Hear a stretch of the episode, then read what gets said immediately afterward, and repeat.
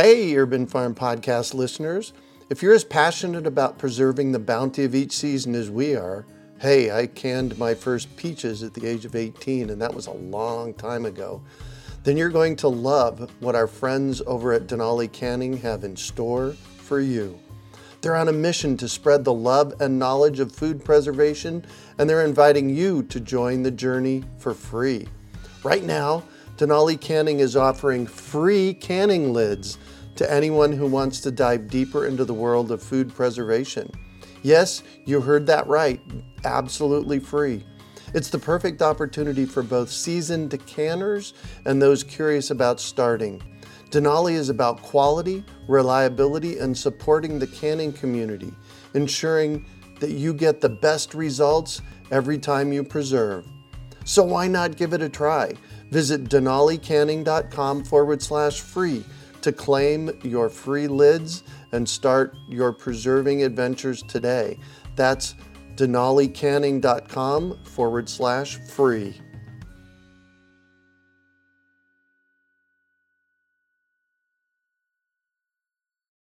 Greetings, urban farmers, gardeners, and healthy food visionaries. Farmer Greg here, and welcome to the 730th episode of the Urban Farm Podcast, where every day we work together to educate and inspire you to become part of your food revolution. Today on our podcast, we have someone who handcrafts a local berry into gourmet products. We're talking with Samara Price about the exceptional elderberry. Samara is the founder of Brew Naturals, a gourmet elderberry company based out of Western North Carolina. Brew Naturals is a farm to table product that focuses on real ingredients, delicious flavor, and full body wellness. For years, the elderberry has been seen primarily as a wellness product. However, Samara is committed to making the most delicious elderberry products in the region to showcase their versatility. She is passionate about saving this berry from obscurity by highlighting the culinary creativity it inspires. Welcome to the show today, Samara. Are you ready to rock elderberries? I am. Yes. Awesome. So I shared a bit about you. Can you fill in the blanks for us and share more about the path you took to get where you're at today? Absolutely. Um, about 11 years ago, my family moved from Florida to Western North Carolina, little tiny sleepy town of Black Mountain. And I was a stay at home mom at the time. I had recently switched paths from focusing on a degree in public health, which never actually came full course to fruition. But as a stay at home mom after that move, I was always looking for the next project. And I was hearing great things about elderberry syrup in general during the flu season. Mm-hmm. And I said, oh, well, let me give that a try. And I made some at home with dehydrated European berries, the way most people start with the situation. And I loved it. And more than just enjoying the flavor of it, lo and behold, I did not get sick that season. Oh, wow and um, you know, thought, okay, well, maybe that was a fluke. But the next year I did it again and again did not have a cold or a flu. Not none, none of us in the family ended up sick that those two first seasons. And uh, so the following year it became, well, maybe I should give holiday gifts. So just make it for a few of my friends. And friends turned into friends and family, and friends and family turned into community over the years. And then at the end of 2017, my son's school was looking for a unique fundraiser. And I said, Well, I know how to make this product, and people seem to want this product, and I have the ingredients for this product. How about I make it and you can keep the money? And they were like, Sure, let's give that a try. And hold on, hold on, hold on, hold on, hold on. This is epic in itself because rather than a school fundraiser selling not so great food for us and candy bars and sugar and that kind of stuff, you had them sell your elderberry products. Yeah, yeah. Wow. And and so it wasn't quote unquote my products yet in the sense of a business, but I did do it that year as a community sort of thing for the school. And I made them a bit of a killing. And my husband, teasingly and sweetly, but sincerely, elbows me in the ribs. And he's like, why don't you do that for us now? And, uh, and so that's how it started. The premise being that, yes, that was a beautiful thing to do. but also a little bit challenging because I had literally just started a completely different business. So it was an interesting ride the first year or two of it actually being a full fledged business. Well, and that's what it takes. It takes experimenting and practicing and doing something crazy like contacting your school and saying, let's do a fundraiser on this. And yeah. magically it worked. How did that make you feel? That made me feel pretty great. I'm not going to lie. It was pretty awesome. Yeah. Wow. Feedback. I love, I mean, like everyone, I love the validation. I love a pat on the back. And it was not just that they were willing to buy it to support the school, but that they were also genuinely enjoying it. So, right. Wow. Awesome. Well, so you're in Western North Carolina, and let's just call it you're in Asheville.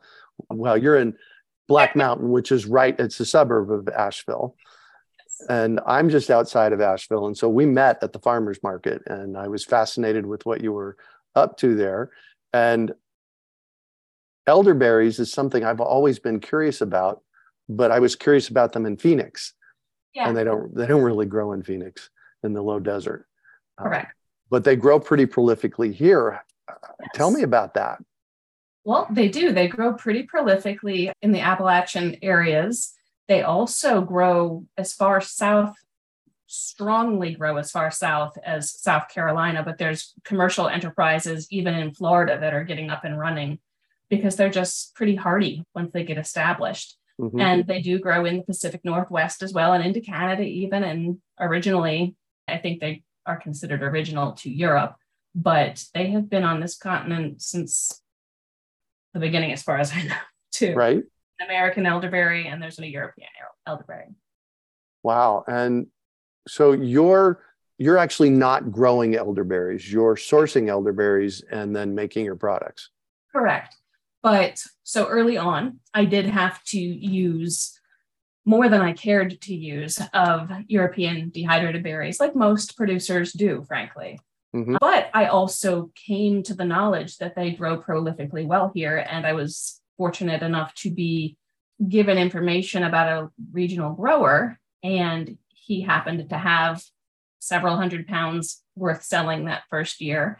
And so I was able to establish with him first. And then I basically put an all call out to all my other farmer friends asking, How do I get more of these? How do I find more of these? And in so doing, I was put in contact with a variety of farms of different sizes.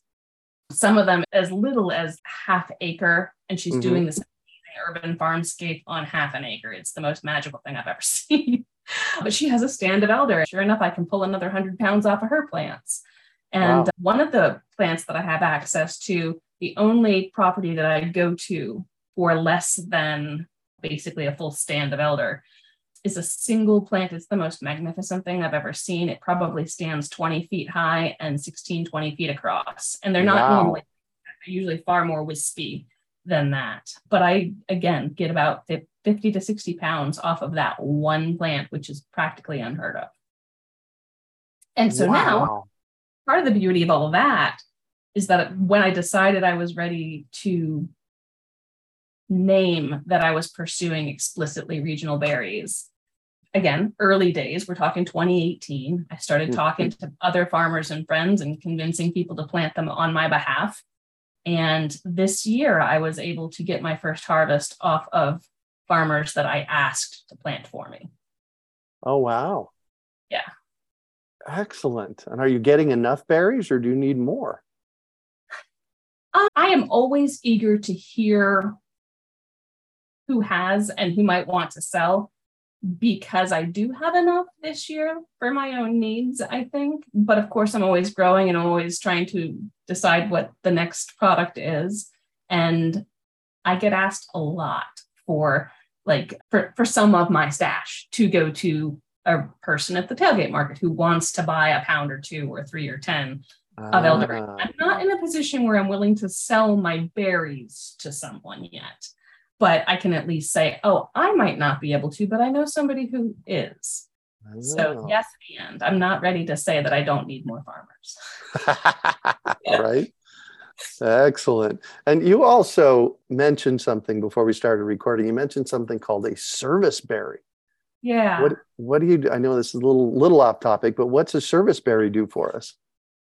In terms of health and wellness, I'm not 100% sure, but it's my don't tell elder this, okay? You can't tell my elderberry, but it's my favorite berry to eat. oh, okay. Lovely. They grow on trees. I think they also are known as sugar plums. You know, the sugar plum berry kind of concept? Uh huh. Sugar plum is a service berry.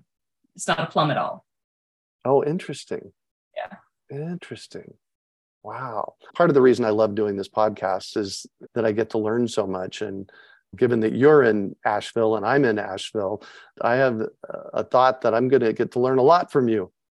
I hope so. Hopefully, we get to work and learn a lot from each other. Yeah, perfect. For those people who have not tasted elderberries, what do they taste like? Okay, so you really are not supposed to eat elderberries raw. Oh. They are oh.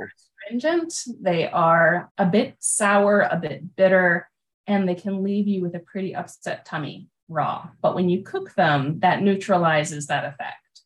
So, what do they taste like? I'm not going to lie, they don't taste lovely. They need a little help.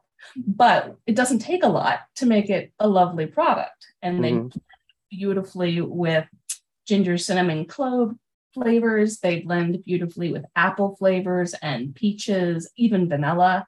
Um, and one of my favorite things to do with my syrup is to just the way somebody might cut a grapefruit in the morning and eat half a grapefruit for breakfast. Mm-hmm. But some people put sugar on it. I don't prefer to do that, but a little bit of elderberry syrup on that grapefruit is magical.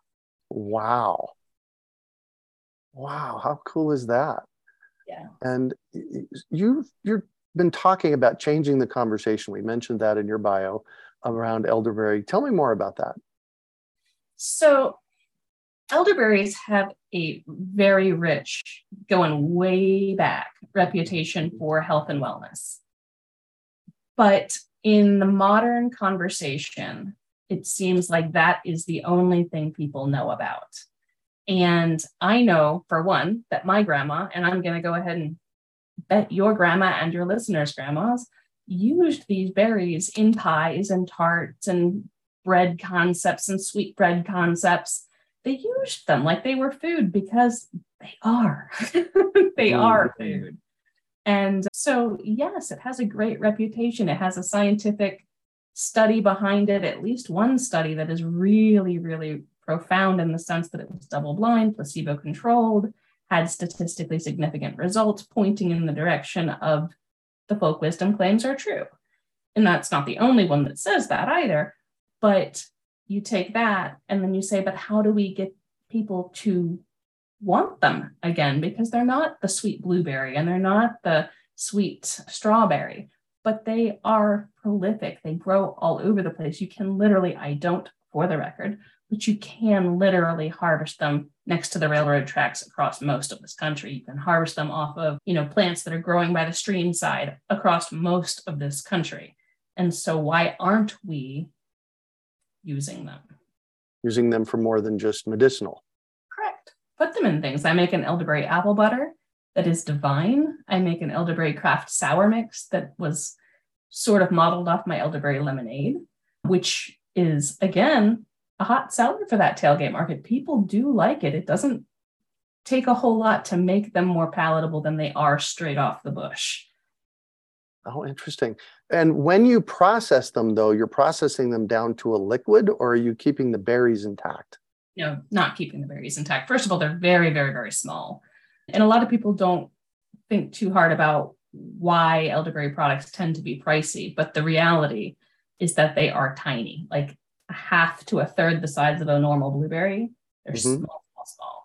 And the way that they get harvested, unless you have a really huge operation, it's almost exclusively by hand because you're not supposed to get the stems in the mix and you're not supposed to get the leaf matter in the mix.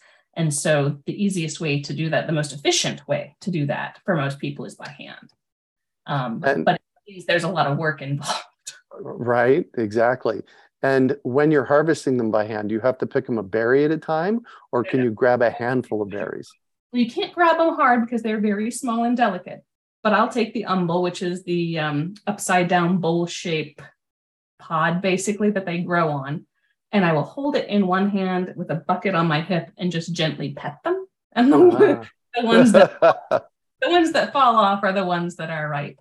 And if I'm really in a hurry, I have taken that umbellet and used some shears to just cut it off and taken the bucket back home to where I'm then sitting in the production spaces. But that's how I do it.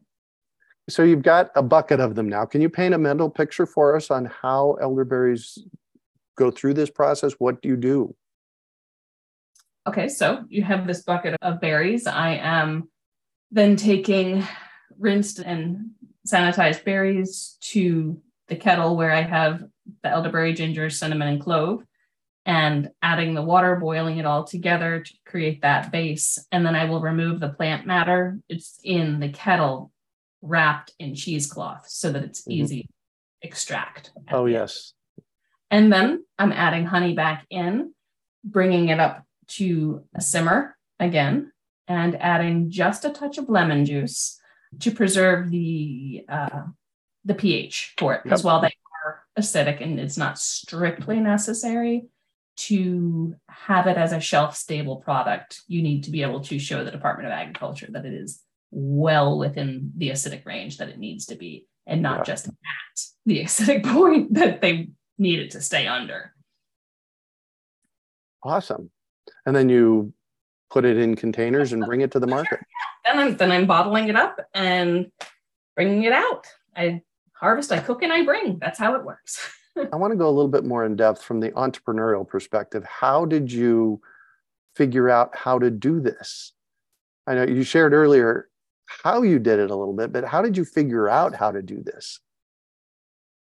Of course, the first few years, the batches were just in my home kitchen, right? I mean, right. it was in a three gallon pot, and I'm doing two and a half ish gallons at a time because you don't want it to be the full capacity of that pot, otherwise, it's going to boil over. Um, but I would do two and a half gallons at a time and share it amongst my friends. And then, literally, in terms of scaling up that first batch in a real true industrial sized pot was a prayer that the proportions were going to work.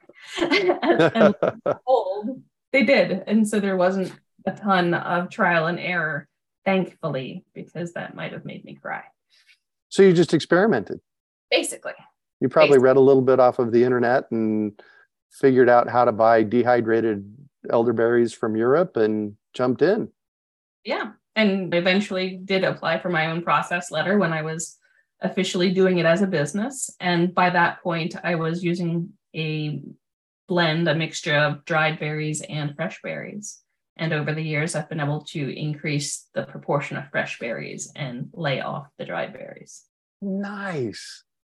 And uh, going down the entrepreneurial tract again, what does business success look like for you with this? Yeah.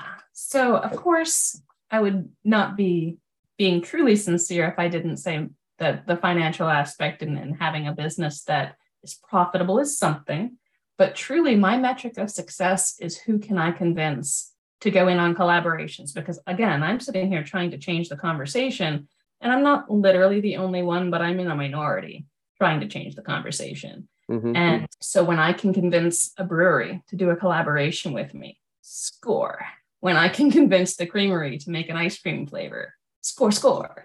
When hold, I on, hold on, have you made? Have you done that? The ice cream? I have. I have yes. had two different two collaborations, and I've had um, a local creamery called the Hop do a couple different flavors over the years, and I've had bakeries making scones with it and making Pop Tart style things with it.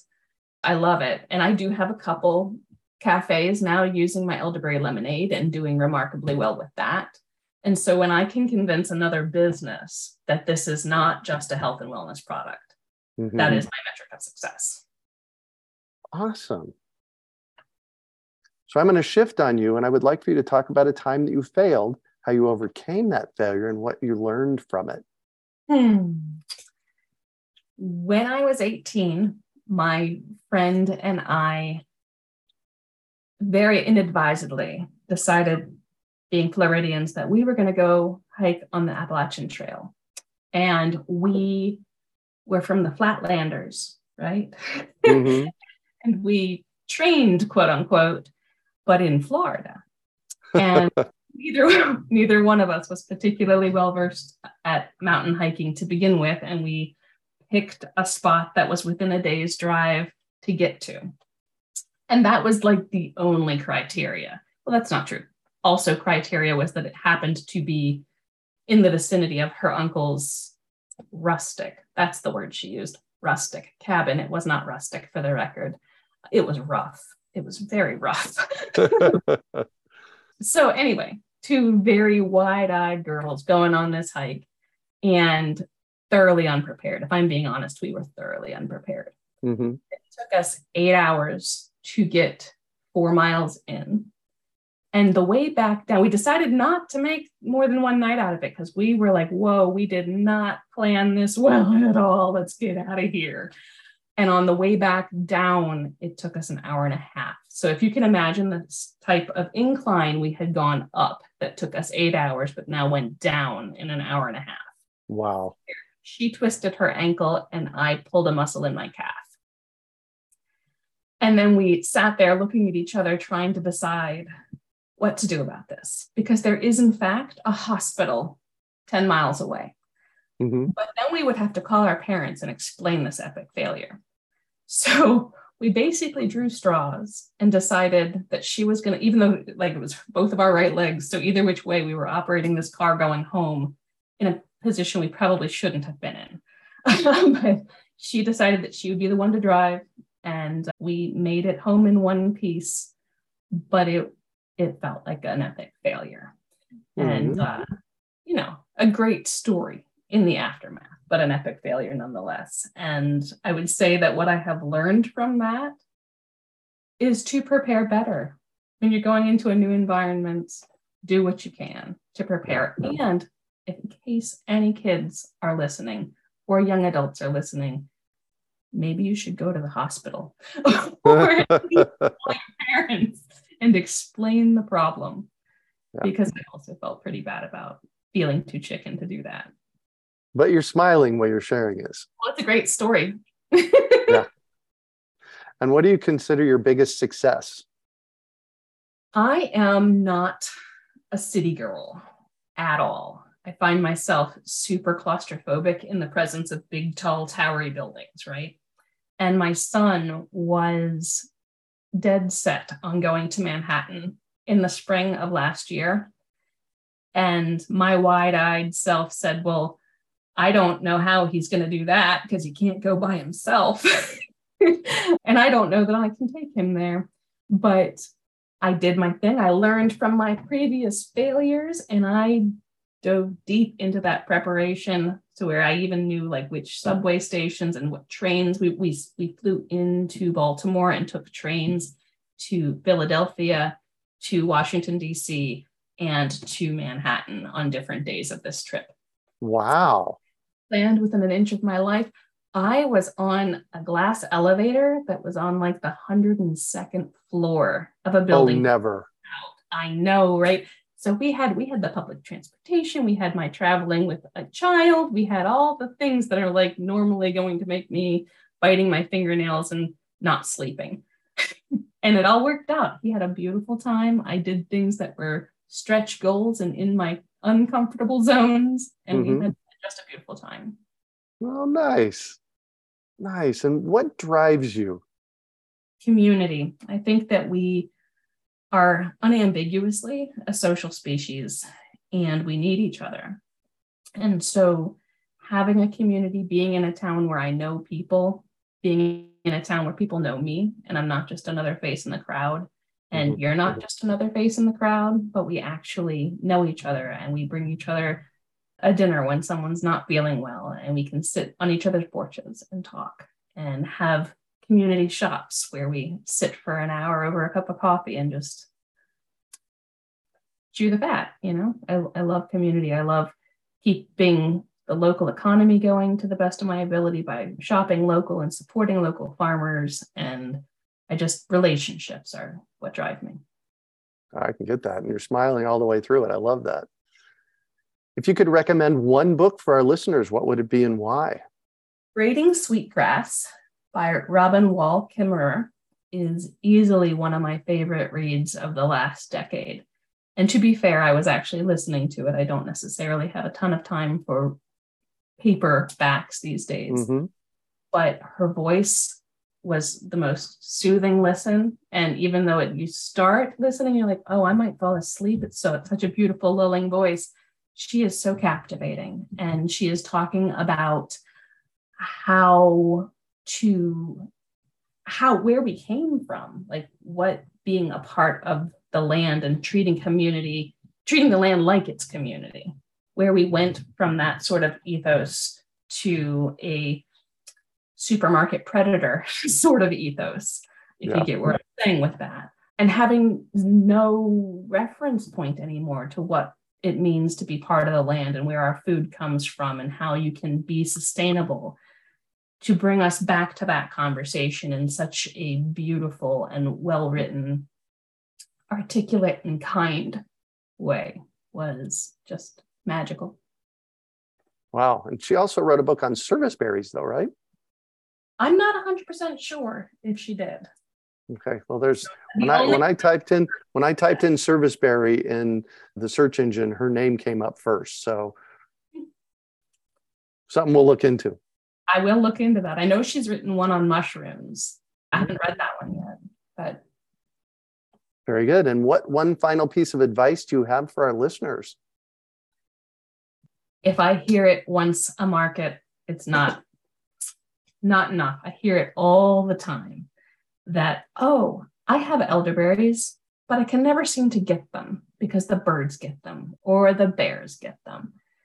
And I'm telling you now, don't give it one more day. Your mind says, "Oh, those are almost ready. I'll do that tomorrow." Do not do that. Because if you give it till tomorrow, yes, the birds and the deer and the bears will get them. But if you take my advice, trim that umbel off, bring it into the house. If you really think it needed one more day to ripen, let it ripen on the umbel on your counter and then process your berries. Perfect. Thank you so much for joining us on the show today, Samara. You're very welcome. It was my pleasure. And you're in the Asheville area, but you actually sell online too. So tell us about, first of all, how our listeners can get a hold of you and how can they get a hold of your products? Yeah, they can go to my website, which is brewnaturals.com. And all of my products and all of my packages are there. A little bit of swags there too nowadays. I'm happy to ship. I ship to the lower 48 states. And yeah, there's free shipping over $75. And I would love to give your listeners a code, may I? Yeah, absolutely. If you'll use Urban Farm for the entirety of 2023, we will give an extra 15% off. Oh, very good. So if you use coupon code Urban Farm, you'll get 15% off of your order. Awesome. Thank you so much for doing that for our listeners. My pleasure.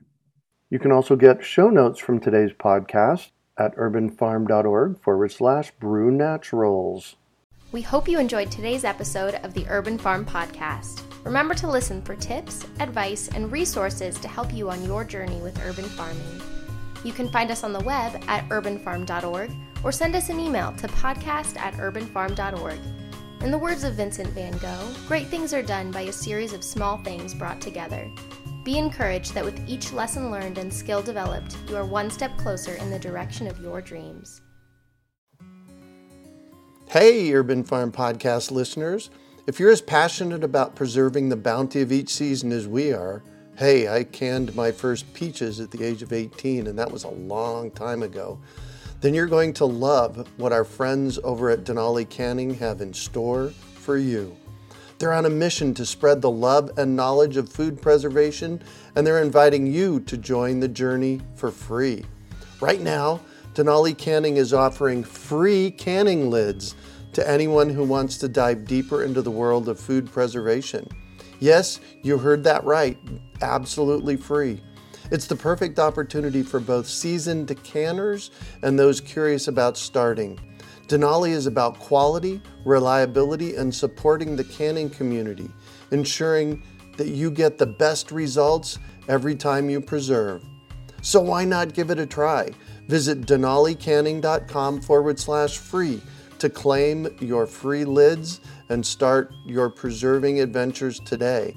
That's denalicanning.com forward slash free.